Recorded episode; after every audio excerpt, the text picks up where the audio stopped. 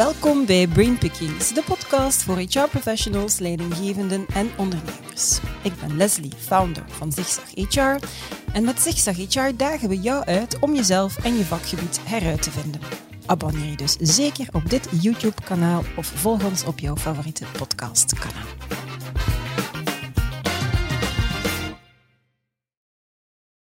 Hoe zet je een modern H R-beleid op dat tegemoetkomt aan de toenemende vraag naar flexibiliteit van werknemers over wanneer ze werken en dat toch tegelijkertijd voldoet aan de rigide wetgeving op de arbeidsduur in ons land? Wel, daar gaan we het in deze aflevering van Brainpickings over hebben. Over tijdsregistratie en waarom een tijdsregistratiesysteem niet per se een blok aan het been van H R of werkgevers hoeft te zijn. En ik kruip daarvoor in het hoofd van Stijn de Meester, partner bij Deloitte Legal. Stijn heeft vier dochters, combineert een scherpe analytische geest met een eerder droge gevoel voor humor en wordt regelmatig gevraagd op H R-fora en in de pers. Hij houdt ook heel erg van duursporten en dat koppelt hij dan weer graag aan een goed doel. En zo brengt hij behoorlijk wat uren door op de fiets of al lopend. Hoe werk je een flexibel arbeidsduurregeling uit binnen de rigide arbeidsduurreglementering? En waar moeten we eventueel extra rekening mee houden nu we meer van thuis uit kunnen, willen en mogen werken? Dag Stijn. Goedemiddag. Alles goed met jou? Zeker en vast met jou. Ja, wel, eigenlijk weinig mensen stellen die vraag terug. Heel goed, dankjewel. Fijn om te horen. ik, vind het, ik vind het fijn dat je, dat je het ook is, want bij mij gaat alles ook heel goed. Ik ben heel blij dat ik hier uh, op jullie fantastische locatie in deze brand new studio uh, uh, te Top, gast hè? mag zijn. Dus uh, heel fijn, heel fijn. Um, Stijn, we gaan starten met wetgevend kader. Het is van primordiaal belang dat je als werkgever of als H R-professional de wetgeving op de arbeidsduur kent, want het niet naleven daarvan kan tot sancties leiden. Maar die wet dateert ondertussen van negentienhonderd eenenzeventig, heb ik eh, opgezocht, toen de wereld en hoe we werken er, laat ons zeggen, fundamenteel anders uitzag. Ja, niet alleen is die wetgeving achterhaald, er blijkt in de praktijk toch ook best wel wat verwarring te zijn, hè, over arbeidsduurgrenzen, wanneer heeft een medewerker nu recht op overloon. Kan jij misschien eerst de essentie van de wetgeving op arbeidsduur samenvatten? Wat zegt de wet als we het hebben over arbeidsduur? Wat moeten we zeker weten? Het is helemaal juist. Hè. De arbeidsduurreglementering is vervat in de Arbeidswet, een wet van negentien eenenzeventig die zelfs nog voortbouwt op een eerdere wet van negentien eenentwintig. eenentwintig. Dat is een heel andere context waar er effectief behoefte bestond aan zeer vergaande sociale bescherming. Mm-hmm. En dat lees je vandaag de dag nog altijd in de Arbeidswet. Er zijn tal van gebods- en verbodsbepalingen. Kort op een rijtje, eerste belangrijke bepaling is dat men steeds moet werken volgens één van de uurroosters die is opgenomen in het arbeidsreglement. Mm-hmm. Er is dus een uurrooster in het arbeidsreglement en de werknemer mag daar niet buiten gaan. Als mm-hmm. daar staat van negen tot vijf uur mag hij niet het, uh, om zes uur, zeven uur werken, dat is verboden. Yeah. Enkel in een heel korte lijst van wettelijk toegestaan gevallen van overwerk mag men die uurroosters overschrijden. Mm-hmm. Wat al een vergaande beperking is. Tweede belangrijk principe is dat het uurrooster moet volzien, vol, uh, voorzien in voldoende rust en pauzes. Mm-hmm. Met andere woorden, men mag maximum zes uur ononderbroken werken. Er moeten pauzen voorzien zijn van vijftien minuten. Binnen elk etmaal moet er elf uur rust voorzien zijn. En binnen iedere week moet er nog eens vijfendertig uur rust worden voorzien. Mm-hmm. Derde principe, er moeten minimum arbeidsduurgrenzen worden gerespecteerd. Minimaal moet een arbeidsperiode bestaan uit drie uur werken. Mm-hmm. Bovendien mag een deeltijdsarbeid moet die minimaal gelijk zijn aan een derde van een voltijdse arbeidsduur. Mm-hmm. Heel belangrijk ook zijn de maximum arbeidsduurgrenzen die moeten gerespecteerd worden. In een vijfdagenweek is dat in principe negen uur per dag, veertig uur per week, dat zich eigenlijk al gereduceerd heeft tot achtendertig uur mm-hmm. gemiddeld per week op jaarbasis. Daarboven mag men strikt genomen uh, niet gaan. Mm-hmm. Dan, hè, om het lijstje te vervolledigen, er is een verbod van zondagarbeid, er is een verbod van uh, feestdagenarbeid, er is een verbod van... Uh, ik kan zo even doorgaan, maar er is bijvoorbeeld ook nog een verbod van nachtarbeid. Mm-hmm. En nachtarbeid vandaag, hè, dat betekent nog altijd van tussen acht uur 's avonds, wat relatief vroeg is, ja. tot zes uur 's ochtends. Ja. Dus er is een hele waslijst aan beschermende maatregelen die natuurlijk fel een rem zet op flexibele organisaties ja. en die eigenlijk haaks staat op de behoeften van de vele organisaties vandaag. Arbeidsduur, wat, wat verstaan we daar concreet onder? Wat valt daaronder? Wat valt daar misschien niet onder? De arbeidswet bevat eigenlijk een eenvoudige definitie. De arbeidswet zegt, arbeidstijd, dat is de tijd gedurende de welke werknemer ter beschikking staat van de werkgever. Onwaarschijnlijk eenvoudige discussie, uh, definitie, maar leidt tot heel wat discussie. Ja. Duidelijk is in ieder geval dat het niet beperkt is tot de tijd dat de werknemer effectief zijn functie uitoefent. Verklaar me nader aan de hand van twee voorbeelden. Wachttijd bijvoorbeeld. Mm-hmm. He, er is redelijk wat rechtspraak rond bijvoorbeeld artsen in een ziekenhuis. Het gebeurt dat een arts 's nachts in het ziekenhuis moet verblijven om dus gevallen tegemoet komen aan een oproep. Denk aan de anesthesist bijvoorbeeld. Ja. Is die wachttijd arbeidstijd? Mm-hmm. Wel, men heeft daar duidelijk in gezegd van kijk, als de wachttijd zich voordoet op de arbeidsplaats, dan is die tijd integraal arbeidstijd.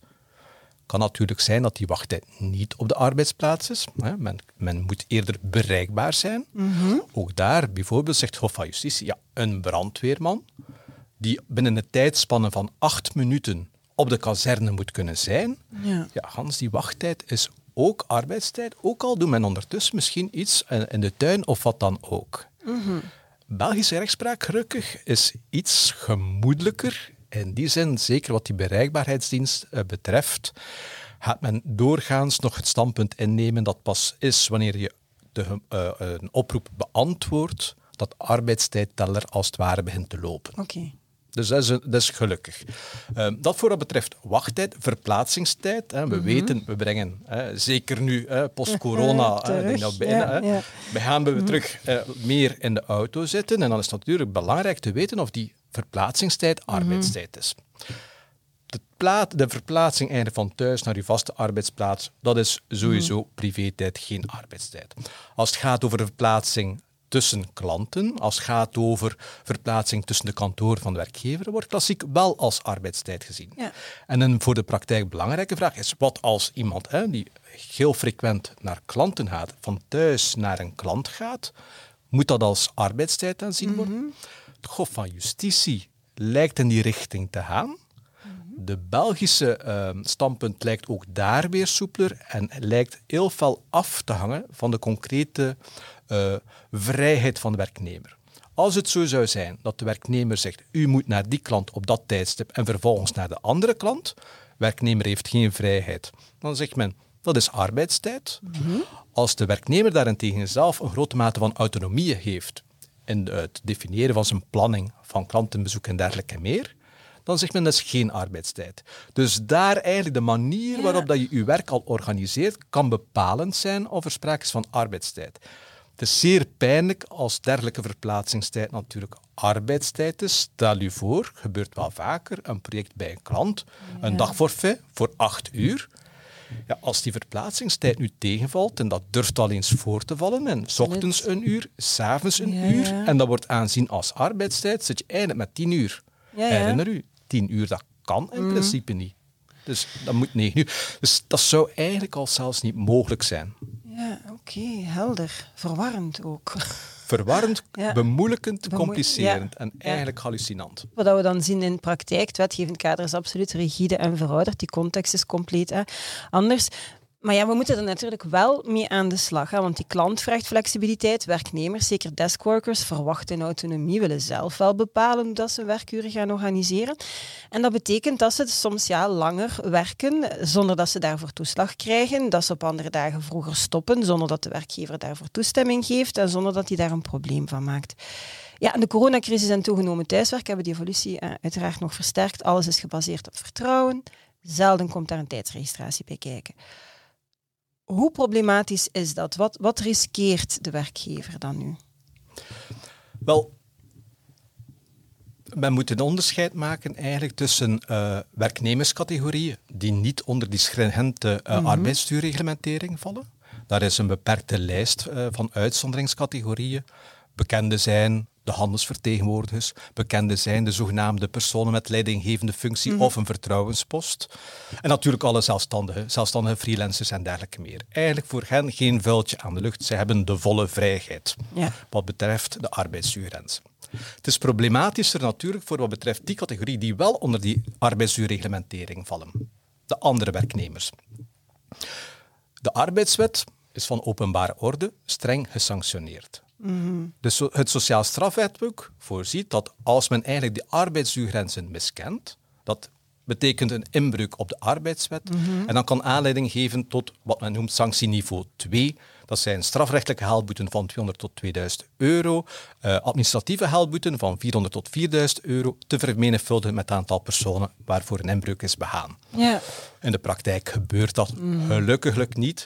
Is daarmee uh, alle risico van de baan? Nee, natuurlijk kan het mm-hmm. natuurlijk zijn dat een werknemer die effectief meer heeft gewerkt dan contractueel was overeengekomen, bij de werkgever aanspraak kan maken op ja. achterstallig loon, achterstallig overloon. En die kan vrij ver in de tijd teruggaan, omdat dat eh, wordt aanzien als een voortdurend misdrijf. Dus eigenlijk tot vijf jaar terug zou men achterstallig Mooi. loon, overloon kunnen vorderen. Ja, oké. Okay.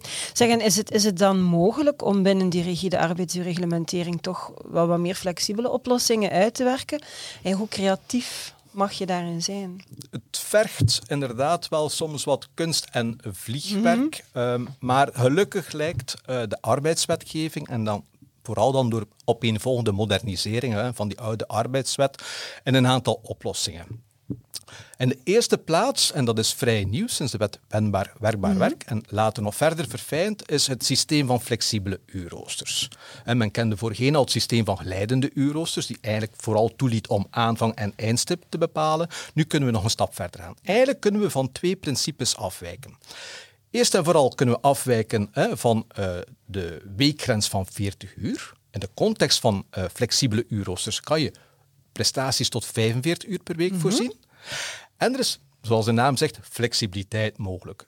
Eigenlijk bepaalt de wet dat een flexibel uurrooster uit een stamtijd en uit een glijtijd bestaat. Stamtijd is de tijd waarop de werkgever, de werknemer die verplicht op de werk moet zijn. Ja. Glijdentijd is de tijd waarin de werknemer vrij kan kiezen wanneer hij begint, wanneer hij stopt, wanneer hij pauze neemt. De wet zegt eigenlijk niet hoe uh, ruim de stamtijd moet zijn. Dus dat kan heel beperkt zijn, waardoor de werknemer een grote vrijheid heeft om uh, te kiezen wanneer hij begint, wanneer hij pauze neemt, wanneer hij stopt. En hij kan verder gaan dan veertig uur. Nadeel, toch in ve- ogen van vele H R-managers, is natuurlijk dat dat wel vergt dat er een tijdsregistratiesysteem ja. is. Hè. Daar moet effectief de identiteit van de werknemer moet worden vastgelegd en het aantal uren per dag en voor deeltijdswerknemers nog wat extra info. Maar dat is eigenlijk een heel belangrijk systeem om toch flexibiliteit te integreren in je arbeidsorganisatie. Mm-hmm. Een tweede systeem waar men vaak aan denkt is het systeem van vrijwillige overuren. Ja. Ik heb daarnet gezegd, strikt genomen mag je niet buiten de arbeidsrooster uh, werken, hè, enkel in specifieke gevallen.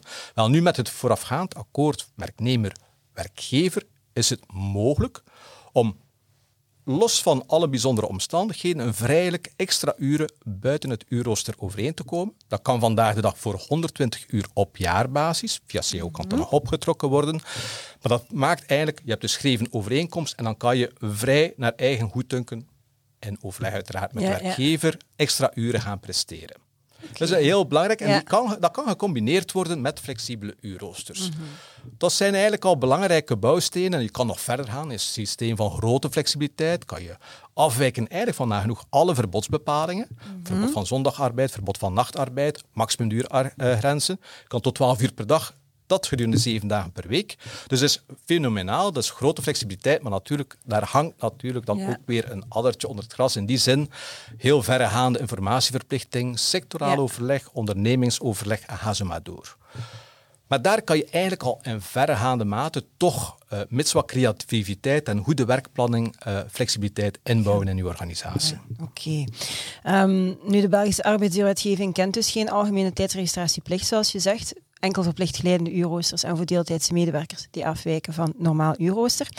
Maar het, uh, het arrest van het Hof van Justitie van veertien mei tweeduizend negentien heeft, ik denk dat jij het woord tsunami gebruikt hebt, uh, veroorzaakt bij, bij werkgevers, vakbonden en werkgeversorganisaties. Want dat arrest zou ertoe kunnen leiden dat Belgische bedrijven een systeem van tijdsregistratie moeten invoeren voor al hun medewerkers. En dat zou dan ook betekenen dat overuren uitbetaald moeten worden. Kan je misschien eerst eens kort vertellen voor mensen die zeggen van oh, arrest, over welk arrest gaat, over welk arrest gaat het? En dan wat, wat de gevolgen kunnen zijn voor Belgische bedrijven en wat dat jij hen dan bijvoorbeeld ja. adviseert daarin. Ja. Ja. Het gaat eigenlijk over een zaak die zich in Spanje heeft voorgedaan. Mm-hmm. Daar ging, uh, heeft de Spaanse vakbond eigenlijk uh, Deutsche Bank gedagvaard voor de arbeidsrechtbank. Waarom? Zij eisten eigenlijk dat Deutsche Bank een tijdsregistratiesysteem zou introduceren, zodanig dat men zicht kreeg op alle gepresteerde arbeidsuren van de werknemer. Mm-hmm. Deutsche Bank wou dat niet, verzette zich ertegen. Um, en de Spaanse rechtbank heeft toen... Waarom verzetten ze zich er tegen? Ze zeggen eigenlijk, ja, de Spaanse wetgeving, hè, volgens de interpretatie mm-hmm. van het Hoogste Gerechtshof, dat verplicht eigenlijk enkel de overuren niet te registreren. Niet alle arbeidsuren. Mm-hmm. De Spaanse rechtbank stelde de vraag aan het Hof van Justitie van, is dit wel te rijmen hè, met de arbeidstijdenrichtlijn? Mm-hmm. Uiteindelijk heeft het Hof van Justitie zich daarover uitgesproken en heeft eigenlijk gezegd van, ja, kijk, de arbeidstijdenrichtlijn. En dat moet correct... Uh, is, bevat het principe van arbeidsuurgrenzen die hè, voor het welzijn van de werknemer moeten in acht worden genomen. Een heel belangrijk principe. Mm-hmm. Het wordt eigenlijk aan de lidstaten vrijgelaten hoe zij die bescherming dan lokaal willen verankeren. Mm-hmm. Dat wordt eigenlijk niet gedefinieerd op Europees niveau. Maar het moet natuurlijk wel zo zijn, volgens het Hof van Justitie, dat er een nuttige bescherming wordt geboden ja. en dat die Europese bescherming niet wordt uitgehold.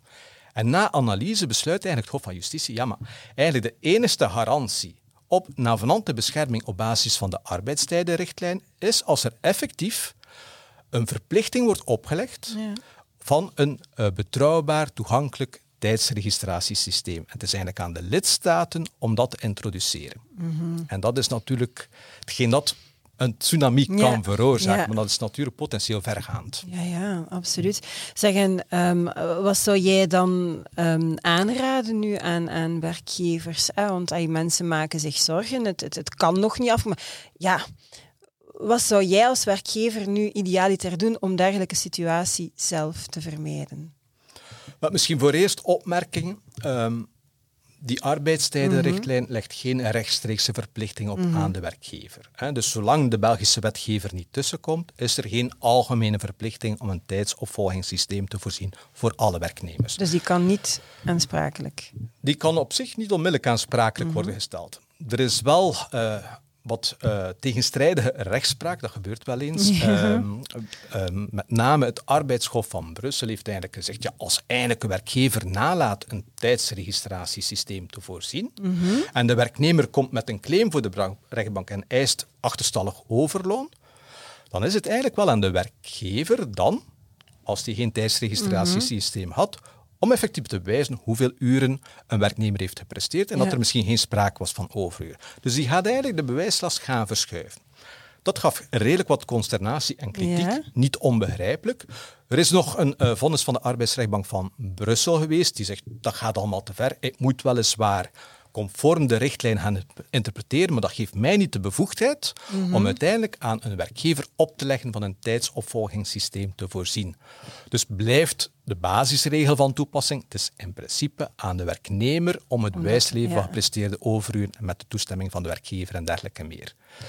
Dus je moet daar wel van bewust zijn. Mm-hmm. Er is daar ergens een... minstens een zwaardje hè, of een mesje van Damocles dat uh-huh. yeah. boven het hoofd hangt. En dat wil eigenlijk zeggen dat je toch maximaal, hè, als je effectief maximale flexibiliteit mm-hmm. wil organiseren, dat je dat met de tools die thans in de wetgeving zijn voorzien gebruikt. Denk aan die flexibele yeah. uro's, die trouwens ook al een tijdsopvolgingssysteem voorzien. Yeah, yeah. Mm-hmm. Dus mijn aanvoelen is op termijn dat je er eigenlijk moeilijk onderuit zult kunnen. Ja, ja, oké. Ja. Um, Nu, um, ik ben... Ik ga even stoppen. Ik denk dat ik de tweede vraag... Wacht hoor. Ja, ik ga terug herbeginnen. Wat zou jij dan aan H R-verantwoordelijken en zaakvoerders van K M O's concreet aanraden? Want ja, ze willen in regels in wat de wetgever voorschrijft, maar ze willen toch die flexibiliteit kunnen, kunnen garanderen aan de medewerkers en klanten. Uh, je zegt van, en er hangt daar inderdaad een, een mes van Damocles, maar heel concreet, wat zou jij hen dan nu gaan aanraden? Wel, ik, ik denk in eerste instantie moet je de analyse maken voor welke personeelscategorie, voor welke jobs, voor welke activiteiten is er maximaal flexibiliteit nodig. Mm-hmm. Op basis van die analyse kan je dan effectief kijken, komt een systeem van flexibele uurroosters daaraan tegemoet? Kun je dat inpassen in een globale organisatie? Werkt eventueel een systeem van vrijwillige overuren? Of moeten we het grijpen naar het systeem van grote flexibiliteit? Die analyse moet gebeuren. Ja. Een tweede stap, denk ik, die sowieso moet gemaakt worden, is wel handig, is in welke mate kunnen we sowieso niet bepaalde personeelscategorieën uitsluiten van de toepassing van de arbeidsduurreglementering. Mm-hmm. Ik ga niet een oproep doen tot verzelfstandiging van personeel, mm-hmm. maar freelancers vallen er buiten, handelsvertegenwoordigers en ook leidinggevenden. Ja. Um, telewerk, hè, je weet, de new normal. Mm-hmm. Hè, tegenwoordig mm-hmm. wordt dat continu gebruikt. Het is met name zo dat eigenlijk ook relevant is voor uh, de arbeidsduurreglementering, want telewerk, dus op, aanvankelijk niet de opzet van de sociale partners, mm-hmm. maar telewerk valt niet onder de arbeidsduurreglementering. Mm-hmm. Een telewerker die thuis werkt, is vrij in de organisatie van zijn arbeidstijd. Ja. Kan langer werken, kan vrij zijn, kiezen wanneer hij stopt en dergelijke meer. Dus misschien toch in dat toch nieuwe klimaat even nadenken of dat, dat mm-hmm. toch niet structureel kan ingevoerd worden. Ja. Pure praktische ervaring merk ik ook dat het belangrijk is om dat te doen in goed sociaal overleg. Je moet eigenlijk je vakbondsafvaardiging meekrijgen. Ja. De realiteit is dat als er een uh, basis van vertrouwen is, als er wat transparantie is, en als de vakbondsafvaardiging beseft dat er geen sprake is van misbruik, mm-hmm. uitbuiting. Er zijn weinig werkgevers die zich daar schuldig aan maken, zien de woord voor talent. Maar als de sociale inspectie dan langskomt en ziet dat er een basis van vertrouwen is en dat ja. er opvolging is en transparantie, is mijn ervaring dat de sociale inspectie al wat milder is ja. in zijn beoordeling en minder snel overgaat tot P V's en dergelijke meer. Mm, Oké, okay. Dat is een, een goede verstandhouding inderdaad met de ja. sociale partners. Dus daar uh, een zeer belangrijke ook in. Um, Is er nog een oproep um, die je tot slot wil meegeven aan werkgevers, aan de wetgever eventueel of aan andere stakeholders in dit debat? Wel, misschien in eerste instantie aan de wetgever. Hè? Mm-hmm. Een oproep tot modernisering. Ja, ik absoluut. denk dat het ganse rigide systeem totaal niet meer is van deze tijd. Het idee van, we moeten een uurrooster hebben en je moet volgens dat uurrooster werken mm-hmm. en je mag naar die te buiten gaan, tenzij in specifieke omstandigheden, dat is niet meer van deze tijd. Mm-hmm. Ik denk dat we ons kunnen beperken tot een algemene respect en verplichting tot inachtname van arbeidsduurgrenzen, voldoende rust, voldoende pauzes. En dat in transparantie en overleg. En dat we dan al een heel eind verder kunnen, ja. zonder dat we voor iedere bijzonderheid die vandaag de dag dagdagelijkse realiteit ja, is... de toestemming moeten vragen van de vakbondsafvaardiging, toestemming vragen van de sociale inspectie of de koer daarop geen beroep kunnen doen. Mm-hmm. Uh, dus ik denk dat dat een belangrijk systeem is. Ik denk ook, los van vereenvoudiging en modernisering, dat we nog een stapje verder kunnen gaan. Ik denk mm-hmm. dat het ook goedkoper kan. Okay. Administratieve romslomp ja. doen verdwijnen is één stap. Hè. Dat zou een vereenvoudiging met zich, to- met zich meebrengen. Maar nu stappen we ook voortdurend in de logica dat ieder extra uur per definitie ook nog een toeslag moet krijgen, ja. een overloontoeslag. Dat is niet noodzakelijk de filosofie van de Europese wetgever. Okay. Dat hoeft niet noodzakelijk. Maar in onze gedachtengang lijkt dat een ja. evidentie en dat lijkt mij uh, niet noodzakelijk zo te moeten zijn. Oké, okay, heel helder. Dank je wel voor, uh, voor deze oproep.